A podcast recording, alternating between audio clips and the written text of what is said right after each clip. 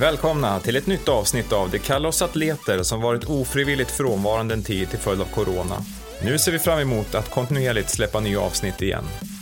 I dagens avsnitt möter vi en av Sveriges mesta triatleter som under de senaste åren hunnit med att tävla i hela 16 internationella mästerskap, genomfört tre Ironman och simmat från Alcatraz. Kombinationen med pendling till sitt krävande arbete som intensivvårdssjuksköterska och många andra intressen som ridning, hundar och fridykning gör henne till en livspusselspecialist. Ett livspussel som utmanas av en svår arbetsplatsolycka som krävde tio operationer av ryggen. It's quite fun to do the impossible. Det är inget problem innan man bestämt sig för att det är ett problem och om man vill så kan man, är några av Emelie Gripevalls motton i livet. Hej och varmt välkommen till Det kallar oss atleter, Emelie Gripevall. Tack snälla. Du beskriver dig själv som en livspusselspecialist. Berätta för oss, vad betyder det? Jag tror att det betyder att man är ganska bra på att hålla många bollar i luften på samma gång. Jag har ett liv som består av dels ett heltidsarbete som specialistsjuksköterska, pendlandes ungefär 11 mil enkel resa. Jag har en häst, jag har en hund och jag har en karriär som triatlet. Och för att hålla ihop det här så tror jag någonstans att man måste vara ganska bra på att just hålla sina bollar rätt i luften. Det låter som ett intensivt liv. Ska vi lite kort bara titta på de här olika delarna i ditt liv? Mm. Vill du utveckla lite vad de består av? Ja, ska vi börja med mitt yrke då? Gärna. Ja, eh, jag jobbar som specialistsjuksköterska på Karolinska i Stockholm. Jobbar på en intensivvårdsavdelning som är specialiserad på ECMO-verksamhet, vilket innebär att vi har patienter som i princip varken har egna hjärtan eller lungor, utan att de, vi, vi styr de här patienterna och, och, hjälper dem att rehabilitera sig från riktig intensivvård och bli så bra som det bara går. Och vid sidan av ditt arbete, vad, hur ser livet ut där? Ja, mitt liv ändrade sig väl mm, för ett par år sedan när jag kom på att triathlon var en väldigt spännande sport. Ehm, där jag eh, började träna mer aktivt genom att jag fick en utmaning i 30-årspresent. Jag fick ett eh, jag fick en start på Västerås triathlon på en olympisk distans efter att jag hade gjort en svensk klassiker. Och eh, visste väl inte alls vad det här innebar, men är öppen för alla utmaningar och så. Så jag åkte dit och, och ställde mig längst fram på simningen och tyckte att det här verkade supersmart och superspännande och blev nedtryckt på botten ganska omgående, bröstsimmandes såklart eftersom att jag inte har en simbakgrund. Eh, och tog mig igenom det här loppet med lite ombyten och tänkte springa ut med hörlurar på löpningen och verkligen rookie liksom. Och när jag kom i mål så fick jag en såg utav Tredholmförbundet eh, för att jag var en tjej utav ett segt virke. Och där någonstans tror jag att jag hade gjort ett avtryck eh, på Triathlonförbundet och bara dyka upp. Och sen har det här lett till från det ena till det andra till att jag har rest världen runt och eh, gjort, mm, jag tror det är 15 starter på mästerskapsnivå i, som age-grupper i, i triathlon. Det här låter ju jättespännande och vi ska ju naturligtvis utforska din karriär in i detalj. Men det här var 30-årspresenten sa mm, du och då precis. blir man nyfiken på hur, hur länge sedan var det här? Ja, jag fyllde 36 i år, så att det är sex år sedan. Ja. Mm. Och din idrottsliga bakgrund fram tills dess, hur såg den ut? Jag är hästtjej i botten. Jag har alltid varit hästtjej från det att jag åkte barnvagn i princip. Inte hästföräldrar, men eh, började rida grannens hästar när jag var tre, fyra år och sen skaffade egen häst när jag var åtta, nio, hamnade av en liten slump i elitstall, började träna för duktiga svenska ryttare. Um, fick hjälp att ha lite bättre hästar, en liten egen tävlingskarriär som junior och young rider. Och sen eh, jobbade jag aktivt som hästskötare på heltid efter gymnasiet. Så det är min start på att vara idrottslig, men inte så mycket konditionsidrott på det sättet, utan mer hästsporten. Ja. Och din egen karriär som ryttare, mm. Eh, ledde den till några meriter? Den ledde till en hel del eh, hopptävlingar och dressyrtävlingar. Eh, och den sista hästen som jag hade ledde också, som är en väldigt trevlig dressyrhäst som jag har haft som nu pensionär, ledde till eh, väldigt mycket upplevelser och liksom större tävlingar. Eh, men inte kanske så mycket enormt jättestora meriter som egen ryttare, utan mer ja, men ut på tävlingar och, och lite blandat så. Det vill jag nog säga. De största meriterna fick jag nog sen genom att vara i de teamen som var ute på de stora världstävlingarna som hästskötare sen, när man jobbar i team. Så livspusslet idag, då har vi i alla fall ringat in ett par bitar som består av ett arbete och en triathlonkarriär. Men mm. hinner du med någonting annat? Finns det flera bitar? Absolut, jag tycker det, det, är viktigt att hålla alla bitar i ett livspussel. Eh, jag älskar att träffa mina vänner och umgås med dem och min familj. Eh, jag har en hund, går på hundkurser, eh, tränar den aktivt, älskar att vara ute i skogen. Eh, jag har ju min häst kvar som nu är pensionär då, men ändå ska motioneras kanske fem dagar i veckan och kräver ju uppmärksamhet varje dag. Men självklart så är det ju så att träningen har blivit en stor del av mitt liv och eh, en naturlig del av mitt liv. Och inte bara för triathlon utan för att må bra.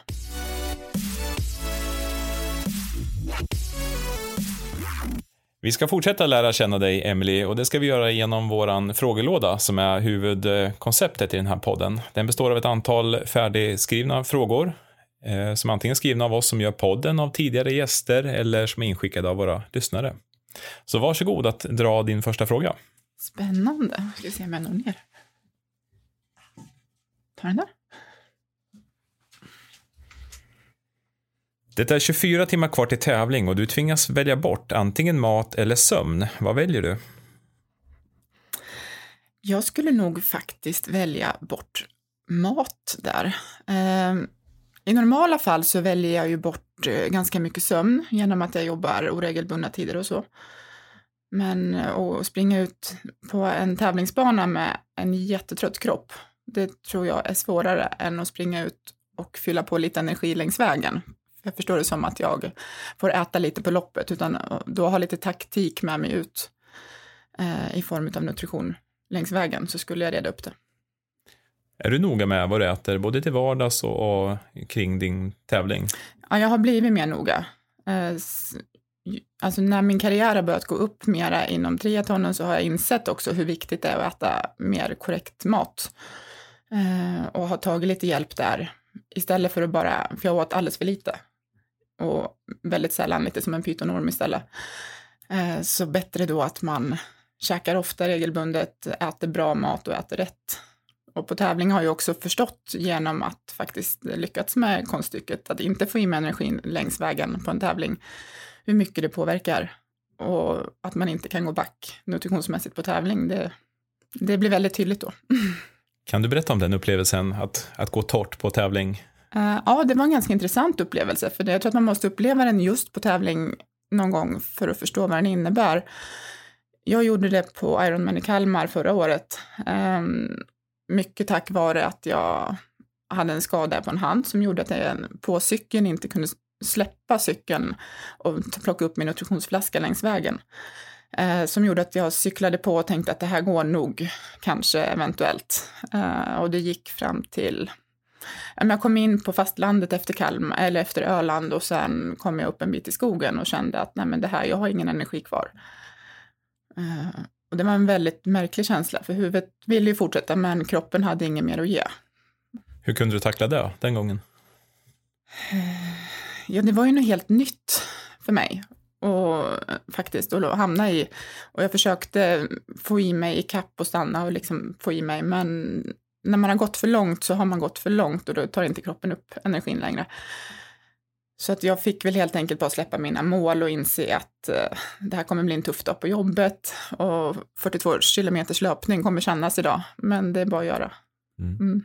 Skulle du säga att det är kört vid det här laget och att det är för sent att rädda upp situationen när man har kommit till det här läget, att man är tom på energi? Det beror väl på vad, alltså jag tror att det är för sent att eh, försöka rädda upp det till att du ska tro att du ska stå överst på en prispall. Du ligger för mycket back helt enkelt, men det är ju aldrig för sent att försöka ta sig till mål. Um, och det är inte så att jag bryter liksom inte ett race på grund av det. Och då ska det vara mycket, det här var ju något jag själv hade orsakat och då får jag ju försöka reda upp det bäst jag kan. Jag kan säga att energidryck bara på löpningen sen var liksom in, ingen vinnande koncept i efterhand, men det, det funkade en stund i alla fall. Det tog mig i mål. Mm. Vi tar en ny fråga. Ja. Under cyklingen i en Ironman-tävling inser du att du kan sätta den snabbaste cykeltiden genom tiderna om du gör allt på slutet, men det kommer att bli på bekostnad av resten av tävlingen. Vad gör du? Nej, men jag kör på. Um, är, jag, jag, vet att jag är en ganska stark cyklist och speciellt i jämförelse med vad jag kommer vara på löpningen sen. Jag är långsammast på löpningen. Eh, och eh, självklart så kör jag på och sen får jag lägga upp löpningen taktiskt och springa långsammare från början så jag kan öka sen. För då har jag på en Ironman är skillnad från om du kör en sprint. På en sprint måste du köra all in hela vägen, men på en Ironman är det så otroligt mycket taktik. Eh, för att om du ska cykla 180 kilometer och sen springa 42 så är det inte liksom full fart från start till mål, utan då är det mer att vet att jag kan vinna mycket på att cykla fort, då cyklar jag fort. Och sen får jag väl jogga första milen i lite behagligt tempo och få kroppen återhämta sig och eh, sen öka. Mm. Nu pratar du om Ironman och du pratar om sprint och egentligen så är det ytterligheterna när det kommer till distanser inom triathlon. Mm. Har du erfarenhet av båda delar och, och det som finns där emellan?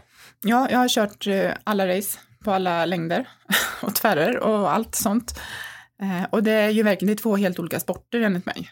För att antingen så kör du kortdistans som är väldigt explosivt.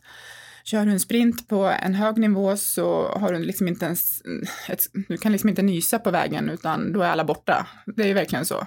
Och det kan du aldrig jobba i kapp för det är för kort avstånd. Medan på en Ironman har du tid kanske att fippla med någon, någon byte på någonting eller jag vet många byter, som är riktigt duktiga som faktiskt byter kläder i, i transition. Många har inte cykel, skorna på cykeln, alltså det är inte de sakerna som gör att du vinner en Ironman. Men på en sprint är det helt avgörande och fastnar du i våtdräkten så kan du lika gärna gå och ta en kaffe liksom. Vilken distans tilltalar dig bäst och vad, vad är du bäst på? Det beror på vad jag tränar för. Det, man får välja per säsong tycker jag. Jag har kört mixade säsonger och insett sen när jag väl har börjat liksom jobba på lite mer att man, man måste välja vilken typ av träning jag vill lägga min, hur jag vill lägga min grundträning på vintern. Eh, tränar jag mer explosivt mot att jag ska göra någon stor start på kort distans eller tränar jag för en Ironman-säsong? Och jag tycker, alltså för mig egentligen, jag är nog mera långdistansare. Jag tycker om tekniken, jag tycker om hur kroppen, alltså just vad man kan utsätta kroppen för och hur jag kan pusha kroppen till att göra det på ett bästa sätt för att inte må dåligt i mål. Sen. Men jag tycker även sprint, och det, det är väldigt kul just för att det går väldigt fort.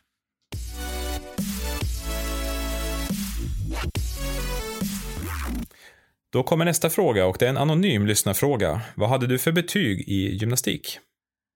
Oj, i gymnastik? Jag tyckte gymnastik var jättetråkigt. Eh, jag rymde nog helst ifrån dem. passen faktiskt. Tills att jag började lägga in ridsport, för då var jag rent ryttare. Jag tyckte badminton var lite kul. Ehm, det var väl ungefär det enda. Jag var där, jag tror jag har väl VG kanske eller någonting, men mm. ja. Vad har du för minnen av skolidrotten? Ja, men att det var väldigt, väldigt mycket laggrejer och väldigt mycket fotboll och jag har inga så här jättekonkreta. Det var liksom ingenting som präglade mig så mycket. Jag tyckte det var ganska tråkigt, men jag var nog ganska dålig också. Och då blir det tråkigt. Mm. Mm. Ja, vi tar en ny fråga. Du ska berätta för dina barnbarn om din idrottskarriär, men de orkar bara lyssna i en minut. Hur använder du tiden? Oj. Eh, jag använder nog tiden och talar om att, att man kan göra vad man vill, eh, på vilket sätt man vill, bara man är beredd på att eh, um, ja, men kommer kosta kanske lite energi och lite smärta, men att man kommer få uppleva enormt mycket oavsett vilket faktiskt. Eh, och att man inte behöver vara den som var bäst i idrott för att vara den som sen gör väldigt an annorlunda stora tävlingar ute i världen.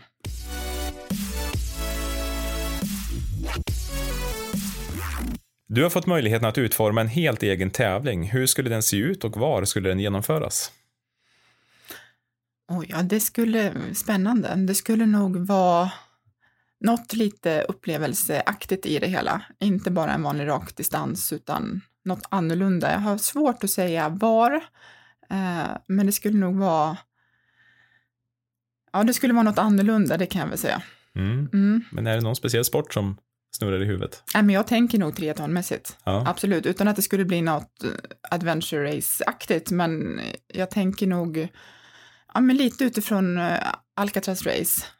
Um, något, den varianten att man faktiskt ska göra någonting som man inte är helt beredd på att det går att göra, men som går i alla fall. Och då får du berätta för oss, Alcatraz Race, vad är det? Alcatraz Race är klassat som ett av världens tuffaste triathlonlopp. Eh, det är ett race som går i San Francisco som inleds med att du åker ut på en gammal hjulångare eh, tidigt på morgonen när solen går upp utanför San Francisco. Den parkeras någonstans utanför Alcatrazön och sen simmar man rakt över Alcatraz eh, sundet där in till San Francisco, till en hamn där du ska landa på en viss strand och inte borta, bortom Golden Gate Bridge liksom. Um, sen hoppa, har du en ganska lång transitionsträcka på en löpning på 600-700 meter efter det här för att tina upp, för vattnet där är ju 10-11 grader och sjukt strömt. Um, sen cyklar du en tre mil runda i bergen runt San Francisco och avslutar med löpning på, jag tror det är 14 kilometer, som också går upp och ner i bergen. Det är lång sandstrandslöpning. Det är en trapp eh, ifrån sandstranden som är helt i sand på en 800-900 trappsteg. Där du använder rep och tar dig upp och sen kommer du ner i mål. Ja, det låter ju otroligt eh, utmanande och då, hur kommer det sig att du vet så mycket om det här loppet? Um, ja, men jag, jag råkade köra det, eller jag åkte dit för att utmana mig och köra det loppet. Första gången jag kom dit var första året som det var alldeles för blåsigt. Så när vi sitter på den här julångan på morgonen och ska ut så har vi bara “this is the US government” och så stänger de simningen och vi trodde det var ett skämt. Um, och det var ju verkligen så alla satt och skrattade på den här båten och tänkte att haha, liksom, ja, kul, nu börjar festen, det, här, det hajar här liksom. Men tyvärr, vi fick inte simma det året, utan det blev ett duatlon. Uh, eh, och sen fick vi komma tillbaka året efter och då fick vi simma. Och då var jag även tacksam att de inte hade släppt ut oss året innan. För att då uh, hade nog hälften drunknat tror jag. Men det här eh, första året, var det lika tufft som det andra? Ja, för jag hade ju inte fått simma första gången och det var ju därför lite man var där man, man, åker man till Alcatraz Race så vill du simma från Alcatraz. Just för att det är omöjligt att simma från Alcatraz. Uh, så det är klart att man inte kan säga att man har gjort ett Alcatraz Race utan simningen. Så det, uh, var, det var din drivkraft till att komma tillbaka ja, året efter, absolut. att få, få göra hela loppet? Ja. Sen var, var det ju såklart lite jobbigt, för jag visste ju hur jobbig cyklingen var. Och jag visste att löpningen inte heller var någon dans men den där cykelbanan, den äter ben. Något kopiöst. Um, men eh, en otrolig upplevelse. Hur eh, långt tillbaka i tiden är det här? Eh, det är väl tre år sedan tror jag som jag var där sist. Mm. Så det var ändå relativt tidigt i din triathlonkarriär? Ja, relativt till mitten där jag är nu, kan ja. man säga. Ja. Och hur kommer det sig att du söker en av de tuffaste tävlingarna eh, så pass snart in? Jag menar, det finns många andra betydligt enklare tävlingar att välja mellan. Mm. Jag tror att det är en drivkraft hos mig och, och leta rätt på... När jag är ute och tävlar så ska det dels vara ett, ett äventyr, oavsett vad jag gör, och dels spännande platser i världen att se. Eh, och det var någonting som tilltalade mig med det här. Jag tror mycket också att eh, jag är ju eh, en person som har lärt mig simma i vuxen ålder. När jag fick den här presenten som 30-åring så kunde jag definitivt inte kråla. Jag trodde väl jag kunde kråla lite grann, men insåg väl ganska snabbt att nej, det här var inte, mm, inget jag var bra på. Utan det var bröstsim och det var fram till första crawlkursen. Och sen lade jag ner väldigt mycket energi på att lära mig simma. Och då går det ganska fort om man har bra hjälp.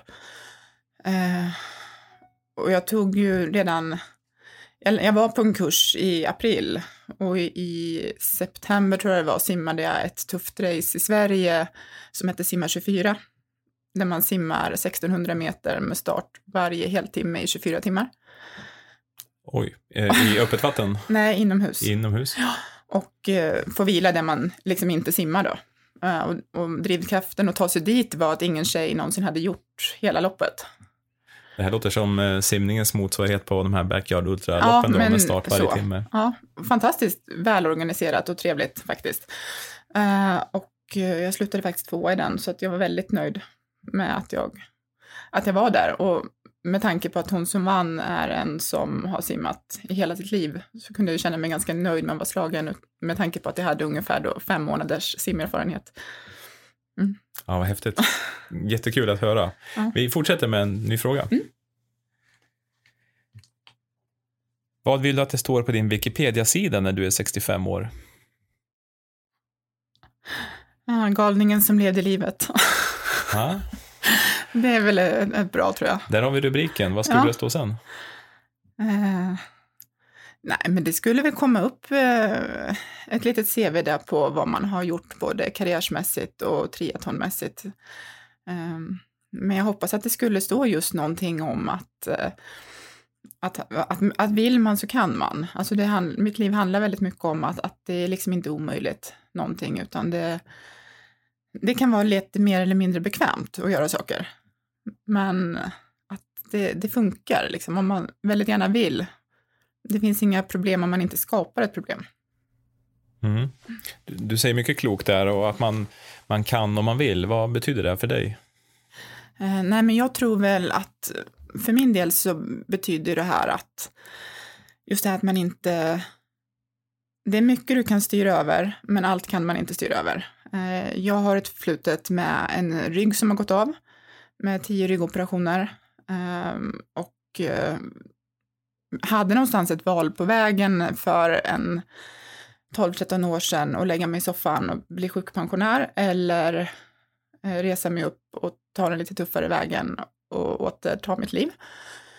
Eh, och för mig så fanns det väl det är klart att man vacklar ibland, men eh, jag minns väldigt väl när jag bestämde mig och det var, jag bodde tre trappor upp utan hiss med en hund och bor själv och skulle försöka ta mig runt kvarteret och bara gå på promenad med hunden. Och det här tog hur lång tid som helst att bara ta sig upp och ner för trappan och gå den här lilla rundan. Och där någonstans så bestämde jag mig för att eh, ja, men antingen lägger man sig eller inte. Och jag kan inte lägga mig, jag är alldeles för ung för det och jag har alldeles för mycket annat jag vill göra i mitt liv. Eh, så då fick jag ta den tuffa vägen och börja träna upp kroppen igen. Och eh, ja, idag så gör jag det jag gör och det var inte omöjligt att ta sig dit, men det har kostat, det har gjort ont och det har kostat energi och eh, eh, men det har varit värt det såklart. Mm. Det är en otrolig resa du berättar för oss, att från att knappt kunna gå runt kvarteret till att tävla i triathlon på, på den nivån som du gör. Mm. Helt otroligt. Och en resa som också har innefattat tio ryggoperationer. Mm. Vad, vad har det gjort med dig rent mentalt, den här resan? Jag tror att jag hade ganska mycket pannben redan innan. Jag tror att man får, alltså det finns ju något lite sånt där som man snackar om att ja men häst, hästfolk är ju lite som hästfolk är och är vana att jobba och eh, tar smällar och sådär. Så jag tror att, att komma från den karriären och sen kliva in i just det här med att faktiskt ha tre år som det här handlar om, där man i princip inte kan kliva upp från, ett rygg, från att ligga platt på rygg utan att ens rygg går sönder igen när man måste opereras, opereras, opereras. Eh, till att eh, successivt kunna ta ett steg i taget och så småningom göra tre Ironman på ett år. Eh, det, ja men det, ja, vad ska man säga? Det är otroligt inspirerande. Och hur tror du att livet skulle ha sett ut utan ditt pannben och utan din bakgrund som ryttare och de bitarna? Vad hade alternativet varit till det livet som du ändå har lyckats bygga upp och som du lever idag? Jag tror, alltså, för mig har det aldrig funnits något annat alternativ. Utan mitt alternativ har varit att ta mig igenom, såklart med jättebra stöd ifrån team som man bygger upp med sjukgymnast och, och sådana bitar, till ens vänner och ens familj som, och arbetskollegor som pushar en framåt och, och hjälper en framåt. För man klarar sig inte själv i den bemärkelsen, även om du klar, alltså det är bara du själv som kan bestämma dig och göra jobbet.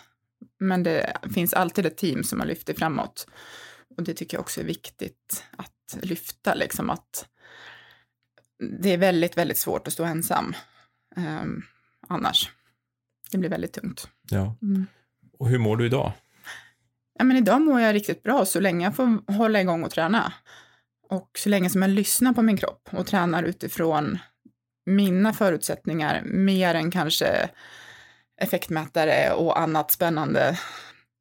Jag, jag måste lyssna på jag kanske inte kan göra den perfekta bikefitten, för den kanske inte passar min rygg. Utan det handlar kanske inte om att det mest aerodynamiska är det sättet jag kan sitta på min cykel. Men då får jag köpa det. För jag måste fortfarande ha kraften i mitt ben för att kunna utföra min cykling. Och för att ha ben för att springa på när jag hoppar av min cykel framför allt. Så det innebär att du är tvungen att göra anpassningar i ditt liv och din träning eh, på grund av din skada? Ja, absolut. Mm. Det är det. Eh, samtidigt så är det aldrig någonting som jag väljer att sätta som en ursäkt för någonting.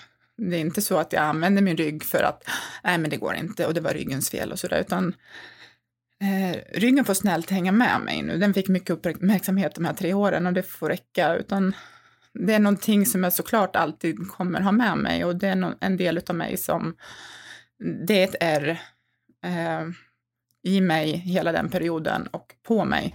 Men det är ingenting som hindrar mig från att göra det jag gör idag.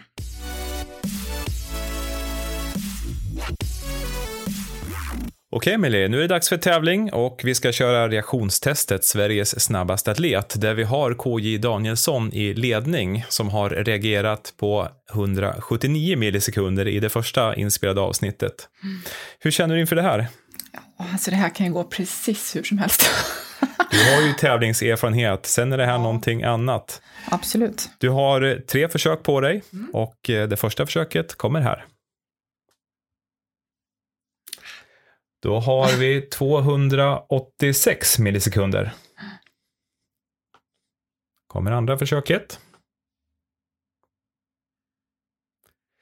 Oj, oj, oj. Vi har 162 millisekunder, vilket innebär en första plats i Sveriges snabbaste atlet. Vi tar ändå det tredje och sista försöket. Inte ens flytta fingret. Och det gick snabbt. Vi har 361 millisekunder, men vi har ett nytt rekord. Stort grattis, Emelie. Jäkla skönt, tack snälla. Hur känns det här? Ja, det känns perfekt. Det är alltid kul att vinna. Grattis. Tack.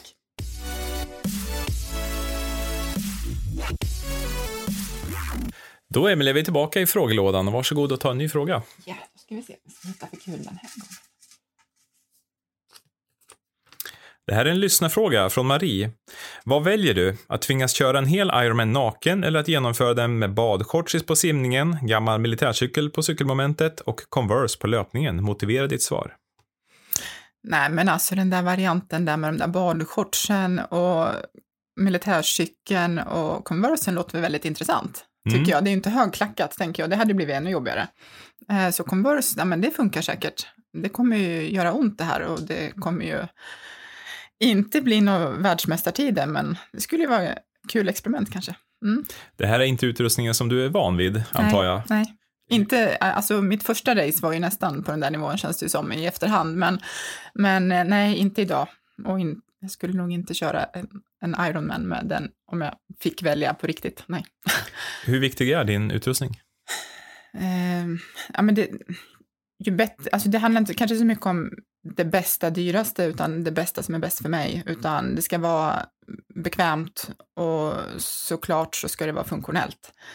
Eh, och det har man ju lärt sig, man lär sig något på varje race tycker jag, vad som är det som är bra just racemässigt och beroende på distans också, det skiljer sig ju. Mm. Kan du berätta lite där om, om skillnaden mellan att köra väldigt kort och väldigt långt? Om jag kör en kort distans till exempel så är det ju skönt att ha en hel tridräkt eh, inte något tvådelat, eh, som kan vara väldigt praktiskt på en lång distans om du behöver exempelvis springa på toaletten. Eh, då kan det vara jobbigt att slåss med en heldräkt. Eh, sen är det ju det här med att du ska ha med dig en viss mängd nutrition ut och du ska gärna ha någon liten ficka eller något att stoppa det här i. Eh, cykel, ja men är det ett draftinglopp så får du ju inte ha din tempocykel. Ehm, och det är ju ofta om du kör internationella race som är på mästerskapsnivå så är det ju ofta drafting. Och det är ju ett litet annat tänk. Mm, ja, men det är ju allt våtdräkten, eller är det ett våtdräktsfritt race du kör? Ehm, så det finns ju mycket delar. Ja. Vi fortsätter och tar en ny fråga. Är du intresserad av andra idrotter utöver den du själv utövar? Har du något favoritlag eller atleter du följer? Det var flera frågor i samma där. Mm. Eh, ja, men jag är ju hästtjej. Och eh, en gång hästtjej, alltid hästtjej, tror jag på något sätt. Sen eh, är, det inte riktigt så kanske att jag slaviskt följer någon viss tävling eller någonting, men det är ju fortfarande en stor del av mitt liv och det är, det är en community och vänner som jag har, eh, både ryttare och andra hästskötare. Och självklart så följer jag dem på tävlingar eh, och, och givetvis mästerskap och sånt. Annars är jag inte sådär jättenördig på sporter. Det kan stå på ibland, men det är inte så att jag slaviskt följer någon idrottare eller något lag eller fotbollsmästerskap eller ishockey eller något sånt. Nej. Och du har en egen häst. Jag har en egen häst. Och eh, en häst är ju så, den är ju inte bara att parkera i garaget när Nej. tiden inte finns. Eh, hur, hur funkar det i ditt livspussel? Jag har eh, två jättebra tjejer som hjälper mig. Ehm, det tror jag att man måste ha så att man eh, har folk som man litar på som kan, så det känns tryggt när man är bortrest, för jag är borta väldigt mycket i perioder. Ehm, och, och sen är min häst pensionär, han tävlar inte längre, utan han motionerar och han, eh, vill, han behöver motionera precis på samma sätt som jag behöver motionera. Men han är, han är glad och nöjd om han får gå i hagen några dagar också och äta gräs. Mm. mm. Och bland de atleter du följer, du var inne på olika ryttare, vill du namnge några som du tänker på? Men jag har ju vuxit upp och, och jobbat eh, hos flera stora ryttare och, och där har ju bland annat Lisen Bratt och Peder Fredriksson där, eh, och likadant Malin Bajard som jag har jobbat med i många, många år. Eh, och det är givetvis jätteroligt. Jag tänker som att ha följt Peders karriär från när jag började hos honom så var det Lisen som var den som led de stora mästerskapen. Och nu är Peder liksom uppe på tronen och har gjort en jättestor resa eh, som är enormt motiverande att följa. Eh, just för att jag känner honom som person också och vet hur mycket han har jobbat. Mm. Ja, vi tar en ny fråga. Vi är i framtiden och människan har funnit vatten på planeten Mars. Ironman står för att arrangera sin första tävling någonsin utanför jorden och du har blivit erbjuden en gratis startplats. Du kommer dock att vara borta i två år. Kommer du att acceptera erbjudandet? Ja, men det låter väl jättekul. Absolut. Ironman på Mars, det ser vi fram emot. Det här rimmar ju lite med det vi har pratat om, ja. att söka utmaningar. Mm. Ja, nej, men det låter väl som något som skulle passa mig som testpilot, absolut. Om vi inte ska vara borta mer än två år heller så är väl det jätte, lagom. Och inte mer än två år säger du. Många hade kanske tyckt att två år är väldigt lång tid. Ja, men inte om du ska resa till Mars. Det är ganska långt dit.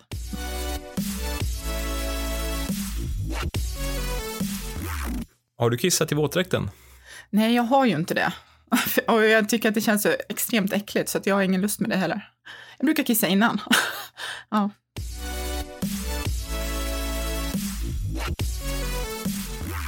Vissa atleter tränar enbart på känsla och andra samlar på sig så mycket data de kan. Det kan handla om puls, watt, blodvärden, kadens, fettprocent, återhämtningsberäkning och så vidare. Hur ser det ut för din del? Men det här tycker jag är väldigt intressant. Ehm, jag tror att det är också mycket utifrån min medicinska del eh, och att jag, mycket handlar om att jag vill förstå kroppen och vad man kan göra med kroppen. Jag kör inte jättemycket på några sådana här värden överhuvudtaget. Ehm, Dels är det ju lite som jag pratade om förut, det här med min eh, rygg. Eh, att jag måste faktiskt anpassa mig lite efter vad den säger för att ha kraft ner i mina ben. Och säger vattmätaren en sak eh, så kanske inte min ryggkänsla från den säger samma och då kan inte jag ligga på den vatten och pressa för då vet jag att jag, då kommer mitt ben försvinna liksom. Så det är ju ganska dumt. Eh, pulszoner och sådär, ja men alltså det funkar ju så länge utrustningen funkar. Men jag kan inte komma ut på ett race och vara så beroende av det och, och sen slutar klockan funka och, och, vad ska jag göra då? då liksom? Nej, så jag kör mycket på känsla. Mm. Mm. Jag blir ju nyfiken på din medicinska kompetens och hur du kan mm. använda den i ditt eh, tävlings och träningsutövande. Jo, men jag tror att jag kan använda den ganska mycket. Eh, och, och, det är det som också är en nyfikenhetsaspekt för mig när jag håller på med triathlon. Jag är lite min egen försökskanin på något sätt. Eh, just det här vikten av att faktiskt hålla kroppen i balans under hela racet för att hålla hela vägen till mål. För du vill ju inte göra en bröderna Brownlee från Mexiko där de får fånga upp varandra i sista kurvan för att den ena håller på, eller han kollapsade ju något kopiöst. Så jag förstår, jag var där och jag raceade samtidigt som dem eh, och det var sjukt varmt och, och sjukt jobbigt. Eh, och det var is i våtdräkter och sånt där, men och, och se det, liksom vad som händer när världens bästa faktiskt väggar och varför. Eh, och, och, det tycker jag det är en stor del av den här idrotten, att eh, förstå kroppen cellmässigt. Och jag tror att lika mycket som du måste träna och förstå den biten så måste du förstå filosofin för dig själv och vad din kropp faktiskt behöver för att komma till mål. För det, annars så blir du inte duktig. Du kan inte bara förstå den biten och inte träna heller såklart. Det är liksom ett, ett, eh, ett samband mellan de här två som, som gör att man blir stark.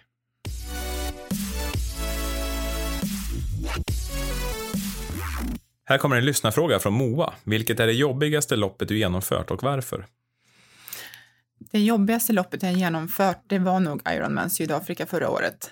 Just för att men jag åkte dit och tyckte att jag var jättestark och eh, hade någonstans, jag hade förstått att det var en krävande bana. Redan när jag körde banan dagen innan på cykel och insåg att det var ett jättestort berg längst bort på vändpunkten som jag inte alls hade räknat med, för det här skulle vara en platt cykelbana eh, som jag hade fått höra. Man hade liksom missat att berätta den här detaljen, att det var ett berg som man skulle upp och ner och så vända och sen upp och ner och så vända, så skulle man göra det här två gånger. Eh, och sen la vi på liksom nästan 20 meter per sekund i vindstyrka med motvind. Um, ja, men det blev en surprise för mig på något sätt och jag var inte riktigt med på det och därför blev det jättejobbigt. Mm. Och hur gick tankarna i huvudet? Fanns det där att du skulle bryta eller vad hände? Det var nog, jag har aldrig brutit ett race um, och jag tycker inte att man bryter ett race. Men när jag kom in och skulle varva på cykel på det här loppet så tänkte jag på att men jag åker ner i transition och skiter i det här, alltså det här är inte kul. Um, och min hjärna var helt inställd på att den skulle svänga av vänster ner i transition och min cykel fortsätter ut på nästa varv. Och det var ju som att köra in på en enkelriktad gata, jag kunde inte vända liksom. Så det var ju bara insett, fasen det är liksom nio mil till nu då, så det är bara att tugga på och försöka ta sig hem. Och när jag åkte ut ifrån den här strandpromenaden som det är där i Sydafrika och ut på den här vackra kustvägen med medvind på vägen ut som tur var, så tänkte jag, ja, ja, shit alltså. Ja, nej, men det är bara att köra. Ja, mm. ja vi tar en ja. fråga. Här kommer en anonym lyssnarfråga. Hur yttrar sig din skrockfullhet i samband med träning och tävling? Ja, eh, jo, men alltså man har ju vissa procedurer som man måste göra. Eh, och vissa loopar som, alltså det tror jag redan så här från hästtiden, vissa saker som man alltid skulle ha med sig ut och sådär. Så absolut, jag är väl lite skrockfull. Sen är det inte så där att jag börjar gråta om jag har startnummer 13 eller någonting. Um, men, uh, men absolut, det finns saker som där jag inte vill bryta min cirkel.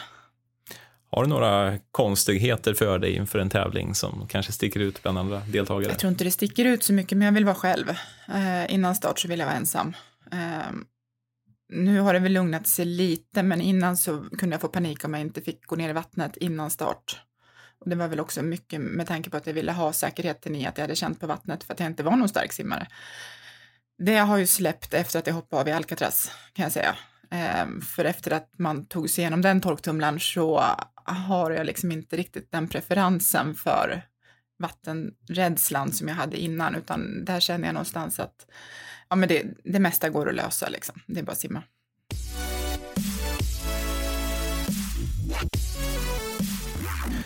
Föreställ dig att du i förväg skulle få veta alla dina tävlingsresultat eller att du aldrig skulle få reda på dina tävlingsresultat. Hur skulle det påverka dig psykologiskt?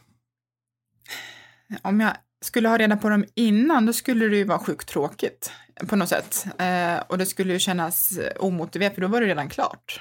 Då behöver jag inte springa liksom. Det är ju motiverande att jaga en klocka ändå, även om man kanske inte har satt det vinnande målet som ett mål, utan ett annat mål. Eh, men att inte få reda på sina resultat på tävling skulle ju på samma sätt vara tråkigt, för då vet man ju inte varken om man är bättre eller sämre än sist eller vad som har hänt. Mm. Så vad skulle ditt val landa på? Nej, men jag skulle nog ändå välja att inte få veta, för att racea mot något som jag redan vet, det är ju jättetråkigt.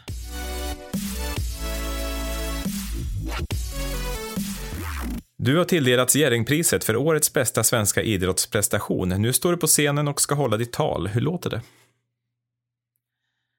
Ja, hur låter det? Men det skulle väl börja som alla andra så att man vill tacka eh, för det här stora fina priset och, och allt det här. Men jag tror ändå jag skulle försöka trycka mycket på det här som vi har pratat om, det här med liksom att med motivation och med hur, hur viktigt det är att faktiskt man kan faktiskt göra saker utan att, att det är förskrivet att man skulle ha gjort det. Mm.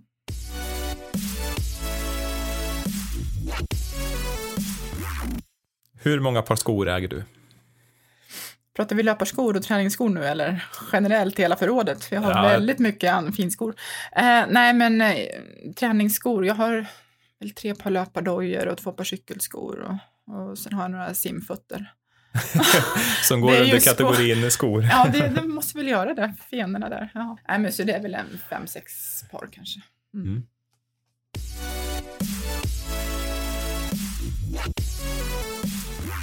Du har tränat extra intensivt under en period och kroppen är sliten. Hur återhämtar du dig och hur lång tid avstår du då från hårdare träning? Slitenheten kommer ju oftast inte i, i träningsblocken tycker jag. Eh, då har man ju tränat lite tokigt. Ofta så är det ju så att där man har, när man är sliten, det är efter ett race. Och då får man ju ha planerat sin tävlingsdagbok eller sin tävlingsplanering eh, utifrån sin slitenhet. Men jag brukar väl, är det en Ironman så tar det ju kanske en, två veckor i alla fall, två, tre veckor innan man börjar göra längre tuffa träningar. Eh, sprintdistans på sommaren kan ju vara så att vi tävlar varje helg. Och då är det ju några lugna pass däremellan, men det är ju inte att man går ut och kör brickpass på, mitt i veckan, utan då är det ju, det gäller att hålla igång kroppen då. Mm. Eh, den får inte stelna till och, och så, men det, eh, samtidigt så är det ju mer för att få bort slagg ur kroppen, sån träning. Ja. Så mjuk simning och mjuk löpning. Och hur mycket träning blir det normalt sett för dig? Men det ser lite olika ut, det är ju cykler över året. Um, så här års, i normala fall i maj, så brukar det väl kunna vara långa veckor med mycket cykling. Och jag kan lätt ligga på en 20 timmar på en vecka uh, då. Är man på träningsläger så då, då kan man ju få in en 30-40 timmars vecka eh, i träning. Är det vinter, ja men då är det ju lite lugnare, fem, åtta timmar. Mm. Mm. Och just nu när vi spelar in det här så har vi en eh, pågående coronapandemi som inte har undgått någon eh, och en pandemi som, eh, ja, som berör dig lite extra i ditt yrke. Mm. Ja, det berör mig extra både i mitt yrke och i mitt liv som triatlet. Ja. För som triatlet så har jag ingen säsong längre den är liksom borta och alla tävlingar som var tänkta under det här året kommer med största sannolikhet eller är inställda, inställda eller kommer bli inställda. Och personligen, jag räknar liksom inte med några starter det här året överhuvudtaget för att jag tror inte världen tyvärr kommer kunna öppna på det sättet som vi skulle vilja under 2020.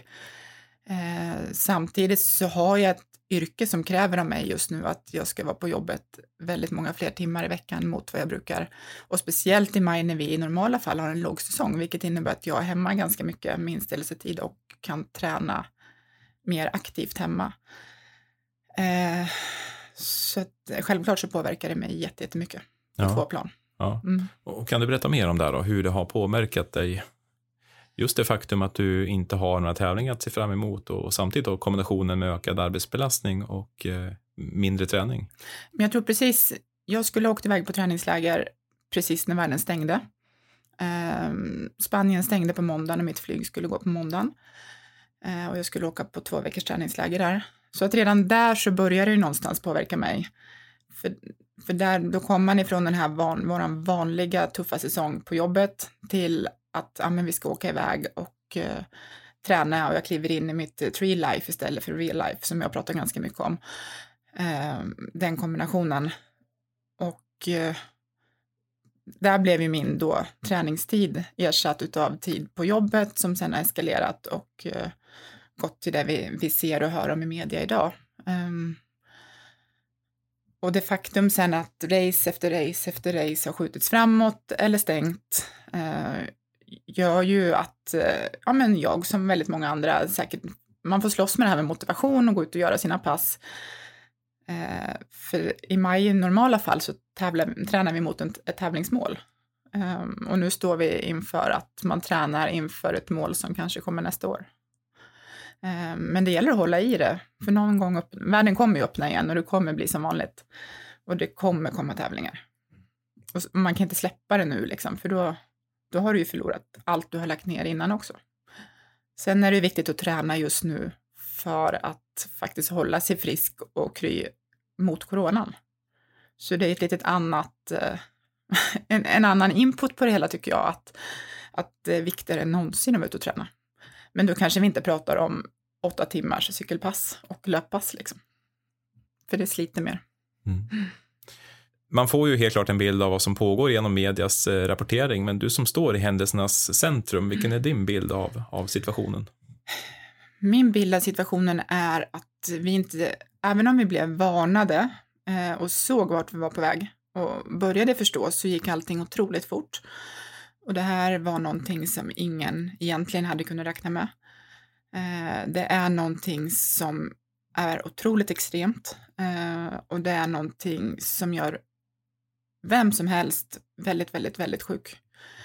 Eh, och det, det är liksom på något sätt slumpmässigt eh, vem som väljs ut av coronan. Eh, så att, nej, men jag, jag tror att eh, vi, vi, måste förstå allvaret i det här med den här pandemin och verkligen följa alla rekommendationer och riktlinjer som finns tills det här är över. Mm. Mm. Hur ser du på din egen framtid och ditt idrottsutövande med tanke på vad som pågår? Du har pratat om att du inte kan se några tävlingar den här säsongen. Eh, men, men vad, vad ser du framför dig i vindrutan? Jag vill ju försöka tänka mot 2021 eh, och, och fundera på det finns ju ändå, man kan ju vända på det och tänka, gud nu kan jag bli jättestark till 2021. Men jag måste ju taktiskt vända på det här och, och, det betyder ju inte att jag kör de längsta passen just nu, utan då får man ju tänka att man har ett och ett halvt års grundträning, liksom, man får börja om på något sätt. Och det är ju ungefär vad, vad min kalender just nu tillåter också, med tanke på att jag jobbar så mycket som jag gör. Eh, men det gäller ju att hålla i, alltså simmar du inte så tappar du simningen och springer du inte så tappar du springningen. Och, och det börjar bli fint väder och vi kan åka ut och, och cykla. Och då kan man ju cykla längre turer eh, och kanske njuta lite mer också, rensa huvudet från allt vad corona heter på vägen och, och bara fokusera på hur mysigt det faktiskt är att cykla, även om man cyklar fort.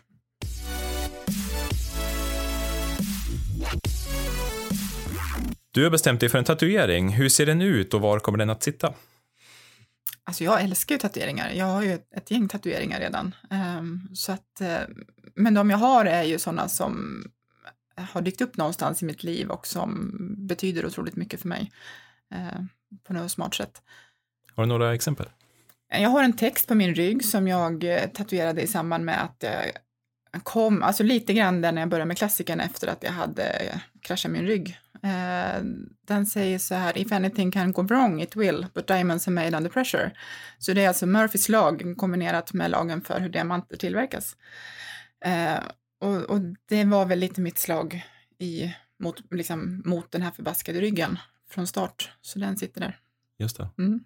Och en eventuell ny tatuering, hur skulle den se ut? Uh, jag, har, eh, jag, jag kommer fortsätta med mitt projekt. Som jag, jag har ett, ett, projekt på ryggen som jag håller på med som ska fortsätta sen nu i juni. Så att det är um, en, en, modell av um, ehm, tatuering som heter Watercolor Ink där man, det ser ut som måla, alltså att man har målat med vattenfärg. Så att jag håller på att bygga på den. Vad spännande. Mm. Ja.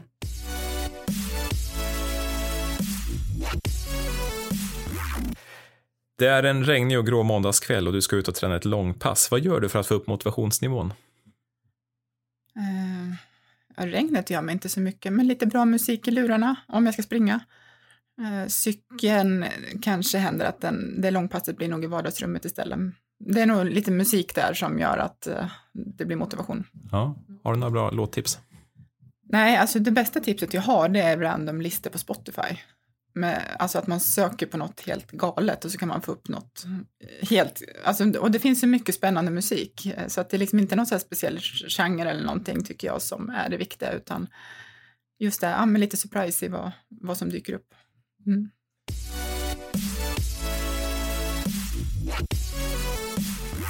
En anonym lyssnarfråga. Vilka kosttillskott äter du om du äter några? Jag äter magnesium. Okej. Okay. Ja, ja. Varför då? För att försöka, eller jag har märkt att min kropp eh, får mindre kramper om jag äter magnesium. Uh, det har ju också lite med det här med nerver och sånt att göra. Uh, nervinnervation. och med tanke på att jag har en del problem ifrån min rygg fortfarande så har jag märkt att mitt svaga ben mår mycket bättre om jag äter magnesium. Mm. Så att därför tar jag det. Vad har du allmänt för inställning till eh, kosttillskott? Jag tror mer på vanlig bra mat. Jag tror inte på en massa kosttillskott enbart, men däremot så är det ju så att ska du prestera på hög nivå så kommer du behöva hjälpa kroppen eh, och eh, fylla på depåer längs vägen och då kan kosttillskott vara bra att använda sig av, men inte bara. Kanon.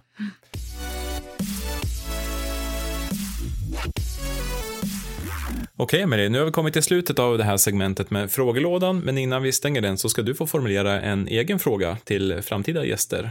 Mm. Har du funderat någonting på hur den skulle låta?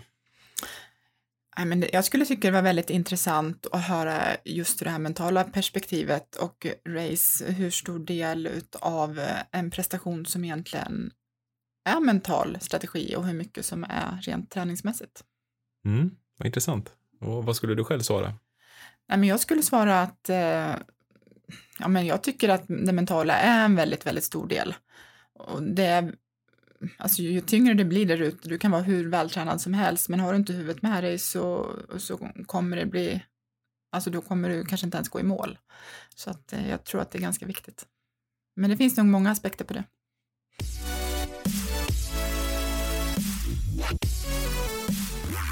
Nu Emelie är det dags för ett eh, nytt segment och det heter 10 snabba frågor. Det gäller för dig att svara på 10 eh, snabba och antingen det ena eller det andra.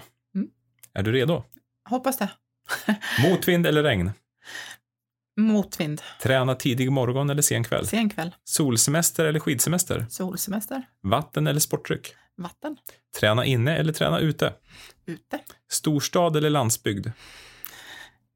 ah, den var jobbig. Eh, storstad. Snygg eller snabb? Snabb. Jättestora händer eller jättestora fötter? Vad bra. Ja, men händer är väl bra. Ha din stora tävling framför dig eller bakom dig? Framför. Kunna gå på vatten eller andas under vatten? Andas under vatten. Det var det. Mm. Hur kändes det här? Eh, nej, men det kändes bra. Det ja. kändes spontant. Det var några som var lite kluriga där på vägen. Men... Mm. Mm. Innan vi skiljs åt så undrar jag, är det någon eller några som du skulle vilja lyfta fram eller tacka i, i samband med din satsning på triathlon? jag tycker väl att eh, det är viktigt att, att prata om att eh, även om man är en triatlet som är ensam ute på banan så är det faktiskt så att man har ett team omkring sig och teamet är ju enormt viktigt. Eh, för mig, jag hade inte stått där jag står idag utan min sjukgymnast till exempel. Ett jättesamarbete med en firma i Eskilstuna som heter Fysio3 ehm, som har hjälpt mig att ta mig från sjuksäng till, till internationell triathlonscen. Um, det gäller att ha ett arbete som har en förståelse för att man har någonting annat på sidan om också. Um, mitt jobb är väldigt flexibelt och i normala fall släpper väldigt mycket tid så att jag kan utöva mitt tree-life som är en viktig del utav mig. Ehm, och sen är det ju allt det här med vardagsträningen nu då som jag slår ett slag för i dessa coronatider. Att man faktiskt kommer ihåg och kanske gå till sina gym eller träna och sådär och och inte bara lägger sig på soffan. Mm. Jättekloka reflektioner. Och om man vill följa dig och din eh, resa eh, genom triathlonvärlden, hur gör man det på bästa sätt? Mm, då kan man söka efter mig på Instagram. Det finns bara jag i hela världen som heter Emelie Gripevall. Eh, och man kan även söka då på e-grusfall, så kommer jag upp. Eh, grusvall därför att när min kompis skulle anmäla mig i smyg till sin första, min första tävling så gjorde hennes eh, stavningskontroll på telefonen att mitt efternamn blev Grusvall. eh, och därav Grusvall och eh, ja, jag har behållit det efter det. Ja, ja. Vilken mm. rolig historia. Ja, men faktiskt, jag tycker den är helt underbar. Så jag behåller den. Mm. Det har varit jätteroligt att ha dig här, eh, Emily, och stort tack för att du ville dela med dig av ditt liv med mm. oss. Jättekul stort, att jag fick komma hit. Ett stort lycka till i framtiden. Ja, tack snälla. Emelie vill också passa på att tacka simcoachen Anna Rosén Rösjö som hjälpt henne med simningen. Som Emelie själv uttrycker det så skulle hon fortfarande hängt och hyperventilerat vid första simbojen om det inte vore för Anna.